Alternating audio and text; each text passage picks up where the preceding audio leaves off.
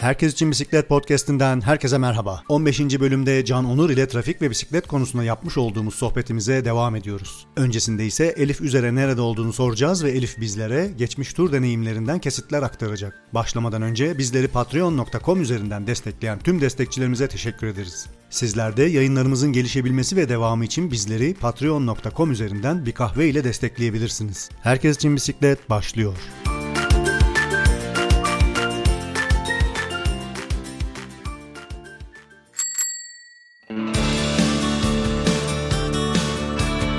Selam Elif, şu anda neredesin? Selam Ekin. Ee, bir sürü araç sesi geliyordur. Uzaktan da ezan sesi. Evet akşam ezanı okunuyor. Ben hala bisikletteyim. Urla merkez kesişim noktasına geldim. Buradan iki yer var gidebileceğim. Ama hava epey karardı. Ee, benim yaptığımı yapmayın. Vakitlice bu saatlerde çadırınızı kurmuş, karnınızı doyurmuş olun. Görüşmek üzere. Şey oluyor mesela böyle bir diyelim ki işte bir yer var geç, geçeceğim bir yer var mesela. İşte görmüşüm haritada oradan buradan dolanıyor falan yol. Yani yolun üzerinde turistik bir şey olması da gerekmiyor işte atıyorum. Yüksek bir yerden geçiyor ya da işte nehir geçişi var ne bileyim bir işte aslında köprü geçişi var e, ya da başka bir enteresanlık var yolda ya da yol yok yani ama iki noktayı birleştireceksin işte uyduda görüyorsun orada bir trail gibi bir şey var. Yani bu, bu beni artık bu beni heyecanlandırıyor yani en çok. Çok metodik değilim. Mesela metodik olmaya çalışıyorum. Şimdi şöyle kısa bir örnek vereyim. Mesela ben şimdi Türkiye turuna çıktım ya hep şey diyorum böyle tamam bundan sonra işte bir tane yolun fotoğrafını çekeceğim. İşte asfaltın durumu belli olsun. İşte efendime söyleyeyim trafiğin durumu belli olsun. İşte gittiğim kilometreyi işte zaten GPS kullanıyorum ama işte not edeceğim işte şu kadar kilometre işte ne kadar tırmanmışım bilmem ne her şey böyle istatistik olacak. İşte insanlar kullanacak işte nerede durdum, nerede yemek yedim, işte nerede yattım, uyudum bilmem ne falan. Fakat sonra böyle bir şey oluyor. Değişiyor mesela. İşte birisi diyor orada bir arkadaşım vardı. Gidiyorsun tanışıyorsun. Böyle hikayesini dinliyorsun. Vay anasını diyorsun. Ben bu insanı tanımak için gelmişim buraya falan oluyorsun böyle. Bu insan da burada yaşıyormuş yani ve arkadaşım olmuş falan. Ondan sonra ya da işte bir yerdesin böyle duruyorsun. Birisi geliyor iyi, iyi niyetli bir şekilde. E, ne yapıyorsun diyor. Bir şeye mi ihtiyacın var? Suya mı ihtiyacın var? İşte ne bileyim yiyecek vereyim diyor falan. Böyle bir nasıl ya falan oluyorsun. Ee, aa bana iyilik etti. ya ya da böyle mesela e, böyle canından bezmişin böyle hava kararıyor nereye kamp kuracaksın ya da ne bileyim sis iniyor bir şeyler bir şeyler diyorsun ki yani bana bir çıkış bir bakıyorsun orada böyle alçacıktan bir yer var yoldan gözükmüyor hemen çadırı kurabileceğim bir yer ne bileyim ya da işte bir yerden geçiyorsun böyle çok güzel bir, bir şey yiyorsun mesela orada. Vay diyorsun bak burada da böyle bir yemek varmış diyorsun. Ne bileyim böyle işte çok şahsi bir şeye dönüşüyor ondan sonra. Yani özellikle insan tanıma, insan biriktirme, tanıdığın insanları tekrar tanıyıp bir daha işte ne bileyim arkadaşlığını e, güçlendirme gibi. Her günde çadır kuruyorum da Allah kahretsin bu hayatı da işte çok yalnızım da bilmem ne falan diye söylendiğim bir anda bakıyorum böyle bisiklet tepesine çıktığım bir 15. dakikada suratımda böyle aptal bir sırıtışla böyle mutlu bir şekilde gidiyorum. Evet hava hala soğuk. Ee, işte ne bileyim hala işte evsizim. Ee, hala akşamüstü çadır kuracak bir yere ihtiyacım var ama hani bisikletin üstünde olmak bilmiyorum bana mutluluk veriyor yani.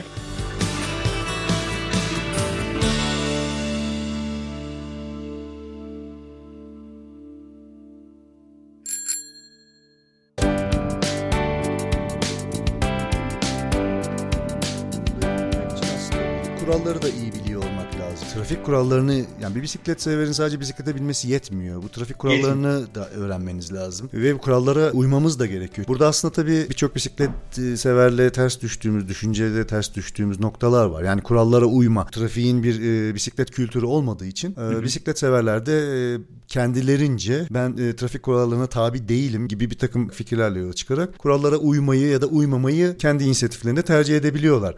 Şimdi burada tabii şey var hani kırmızı ışık yandı durmak zorundayız. Bu araç araç ben durmam. Heh, şimdi bur- burada ben durmam. ayrışabiliyoruz e, şey, fikirsel Kes, kes, olarak. kes, kusura bakma böldüm seni. Ben durmam. Neden durmadığımı da söyleyeyim. Kırmızı ışıkta herkesin durduğu bir mesela burada var ya Kopenhag'da duruyorum abi. Yani kırmızıda durmak zorundasın. Durmazsan adam seni biçer. Türkiye'de bazı saatlerde bildiğim kadarıyla ağır vasıtalar giremiyor trafiğe. Burada var. Ya tır 80'le gidiyor mesela ve o adamı o, durduramazsın. Kırmızı yanıyorsa duracaksın ama bana yeşil yanıyorsa ben geçiyorum burada. Ama Türkiye'de böyle bir şey yok. Türkiye'de kimse kurallara uymadığı için ve çok esnetilebildiği için bu. Ben de esnetiyorum. Neden? Çünkü motorlu taşıtlarla arama mesafe koymak istiyorum. Ben onların dedim ya ofansif kullanıyorum diye. Onların önünde gitmek istiyorum ben. Yani onun arkasında egzozunu yutarak onların işte çıkardığı gürültüleri dinleyerek değil de trafiği ben yöneterek ve önde gitmek istiyorum. Egzoz yutmak istemiyorum. O yüzden de fırsatı bulduğum anda çok güvenli bir şekilde şimdi bana kızabilirler. Hı hı. Geçiyorum. Polis beni durdurup bana sorarsa diyeceğim ki e, bana güvenli bisiklet yolları verilirse, imkanı tanınırsa, oranın sinyalizasyonu, ışığı vesairesi ne herkes uyuyorsa ben kırmızıda dururum.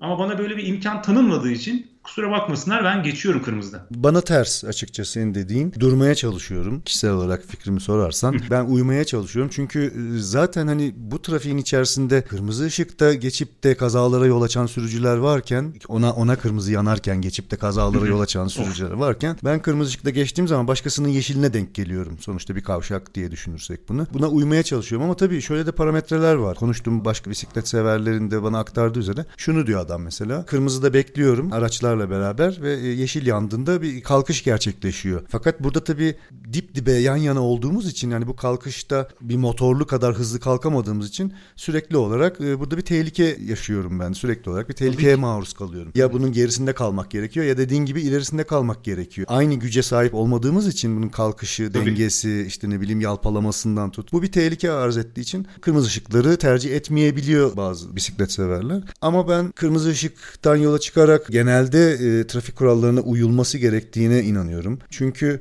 çok fazla e, kötü örnekle karşılaşıyorum. Mesela ters yönde bisiklete binmek, e, ters yönden Var. bisiklete binmek bana çok e, yanlış geliyor. Trafiği Çok karşına, yanlış, çok, karşına çok. alarak birçok insan mesela bunun daha güvenli çünkü karşıdan gelen trafiği yönetebileceğini düşünerekten bunu yapıyor. Ama mesela bu çok e, ters bir durum.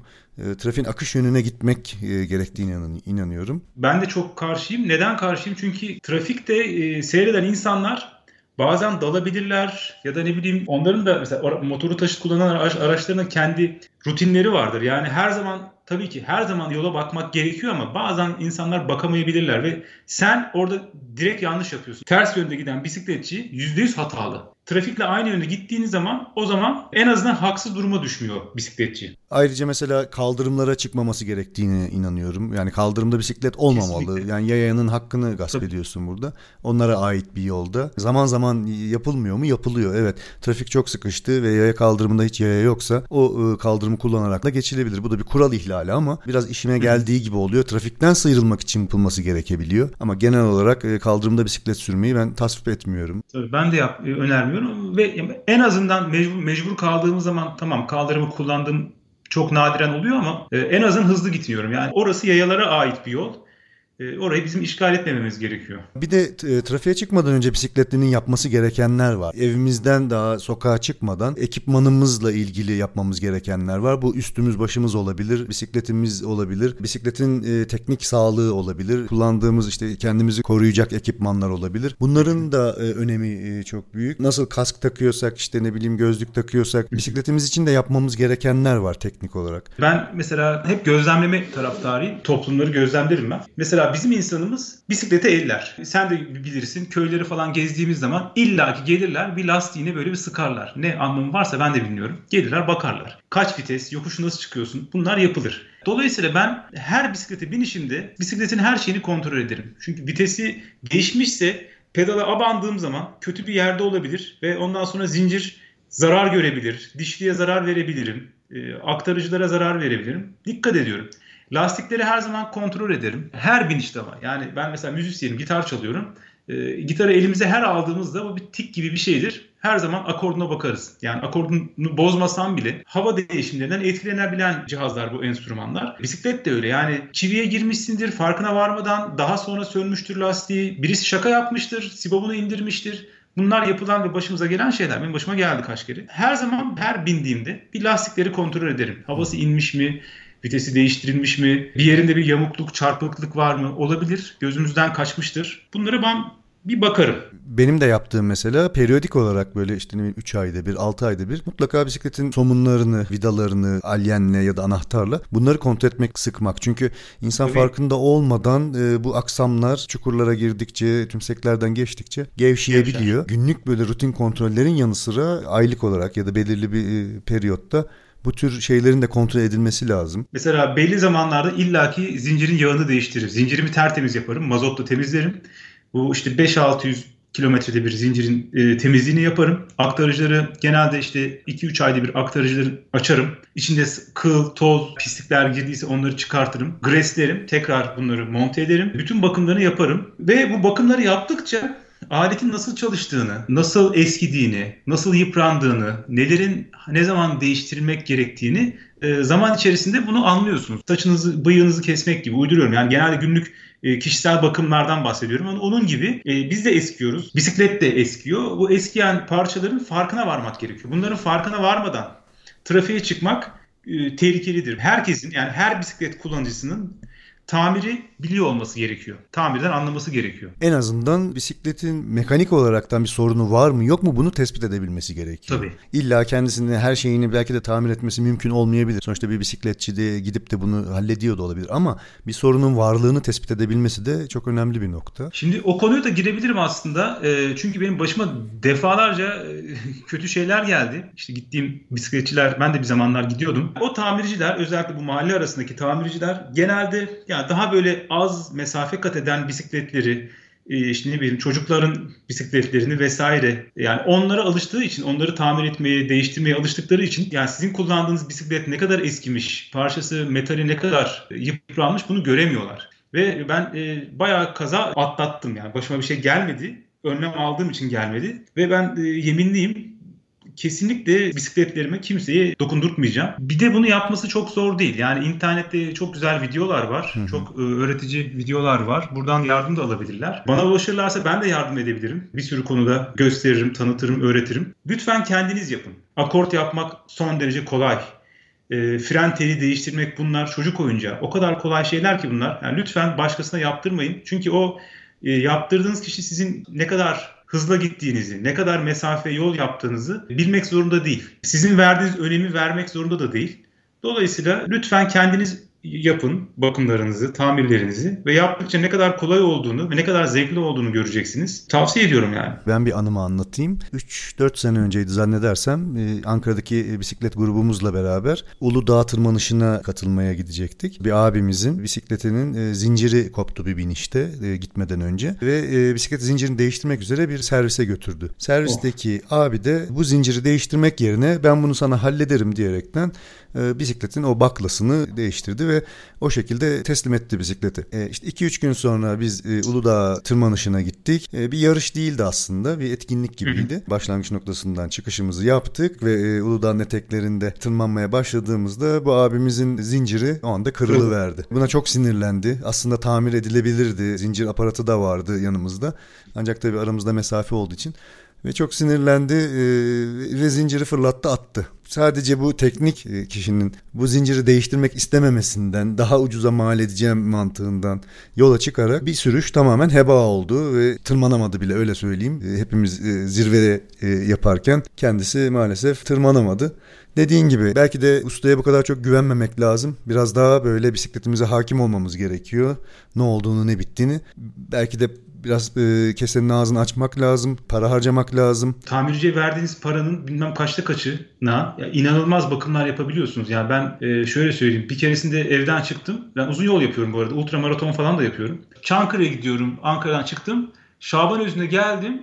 Zinciri atmaya başladım. Çat çat böyle ayağa kalkıyorum. Pedala basıyorum. Çat diye zincir atıyor dişle dişle atıyor. Ne oluyor anlamadım. Zincir sıkışmış. Onu gevşetmeye çalıştım. Beceremedim. Çok böyle keyifsiz bir şekilde Şaban Özü'nden e, Çankırı'ya ulaşabildim. Sonra da döndüm. Servise gittiğim tamirci sadece zinciri değiştirmişti. Zincir eskirken bir taraftan rubbe de eskiyor. E, rubbeyi de değiştirmek gerekiyor. Şimdi onu ölçeceksin. Tabii kaç milim eskimiş. İkisi beraber mi eskimiş? Bunu baktığın zaman anlaman gerekiyor. Yani onun cihazları var.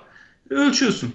Adam bunu anlamadan sadece zinciri değiştirdi. Ben de onu bilmiyordum o zamanlar. Hı hı. 80 kilometre buradan gittim. Şaban özünde bu teklemeye başladı ve Çankırı'ya kadar 75 kilometre ben zıplaya zıplaya, zincir atlaya atlaya kendisini küfrede küfrede gittim. Daha sonra mesela bir kere bana bir jant dizdiydi. E, arka tekerimi toplamıştı. Sesler gelmeye başladı arka tekerden. Ne oluyor dedim. Bir baktım akort telleri gevşemiş ters mi takmış ne yaptıysa onları ben parmağımla sıktım. Pense falan vardı sıktım yukarı kadar çıktım. Sonra eve geldim. Ee, ben bu işi kendim öğreneceğim dedim. Kendim yapacağım dedim. Yani neden yapamıyorum ben? İnternetten bütün detaylarını öğrendim. Şu anda 5 dakika içerisinde sıfırdan jant diziyorum. Hı. Mükemmel bir akort yapıyorum. Ee, akort yapmak çünkü zor bir şey değil. Son derece basit bir denge olayı. Bunu yaptıktan sonra bütün bisikletlerimin e, bakımlarını kendim yapmaya başladım ve artık gitmiyorum tamirciye. Yani lütfen kendiniz yapmayı çalışın. Her bisikletlinin az da olsa teknik konuları yolda kendi başına çözebilmesi gerekiyor. Bir başka önemli konu ise bisikletlinin yolda trafiği ve yolu okuyabilmesi. Akan bir trafiği okumakta çok çaba gerektiren bir konu. Bu trafiğin nerede yoğunlaştığı, nasıl bir bölgede yaşadığımız ya da nasıl bir bölgeden geçtiğimiz bunu anlamamız lazım. Trafik e, maalesef bir şehirde bölgesel olarak çok farklılık gösterebiliyor. Sanayi bölgesinden geçerken ki parametrelerle işte üniversite mahallesinden, üniversite bölgesinden geçerken ki trafiğin koşulları çok farklılık gösterebiliyor. Çünkü o bölgede yaşayan insanların kültürü, o bölgede yaşayan insanların bu işe bakış açısı, bisikleti kabul etmesi, etmemesi gibi bir takım farklılıklar var. Bu tür yerlerden geçerken çok farklı bir trafik yoğunluğu içerisinde ve çok farklı e, sürücü profili içerisinde bulabiliyorsunuz. Profili. Çok güzel bir yere değindin. Sürücü profili dedin. Ben Ankara'yı seven bir insanım ve Ankara'nın fotoğraflarını çekmeyi çok seviyorum. Belli bölgelerinin, belli semtlerin ara ara zaman zaman giderim fotoğraflarını çekerim. Bir ara Ulucanlar, işte Çin Çin Bağları o tip yerlerin fotoğraflarını çekiyordum. Değişik zamanlarda işte kışın çektim, sonbaharda çektim, ilkbaharda çektim falan. Çok seviyorum, çok keyif alıyorum bu tip şeyleri yaparken. Oralara tabii ki benim tek aracım bisiklet. Bisikletle gidiyorum. Bir tedirginliğim vardı. Yani Ulucanlar'da, Çin Çin'de ne bileyim yani başıma bir şey gelir mi? Niye hiçbir şey gelmedi gerçekten ve bırak başıma bir şey gelmesine oradaki doğmuş şoföründen tut diğer sürücülere kadar iyi bir trafik gördüm. Böyle üzerime süren belki de şan, o günün o günün şansınaydı bilmiyorum. Bir sıkıntı görmedim ama mesela daha böyle tırnak içinde hani elit diyeyim ya da ne bileyim hani üniversite arabanın ön camında üniversiteye ait bir logo var. İşte tıp fakültesinden işte belli ki bir hocanın şey arabası üzerime sürdü. Ne bileyim atıyorum işte Konut Kent Çay yolunda üzerime süren insanları gördüm. Aslında e, biraz şaşırtıyor bazı semtler. Aslında burada bir genelleme yapmakta e, Tabii çok doğru ol, lazım. yani çok doğru olmayabiliyor çünkü gerçekten evet, şaşırabiliyorsunuz. Haklısın. Ben bunu mesela bir sosyal medya hesabımızda anket olarak takipçilere e, sunmuştum. Yaklaşık 500'e yakın bir katılım sağlandı. Soru şuydu. Trafikte sizce hangisi e, daha tehlikeli gibi bir soruydu. Hangi sınıf sürücüler yani hangi araç sınıfı sürücüleri daha tehlikeliydi gibi. Üst sınıf, orta sınıf ve alt sınıf. Bu sonuçta araçların sınıflandırılması. Üst sınıf ve alt sınıf çoğunluklu olarak bir bir anket sonucuna ulaştık. Yani orta sınıf daha tehlikesiz, daha aklı başında, daha bisikletliye karşı toleranslı ve e, tehlike arz etmeden süren bir sınıf.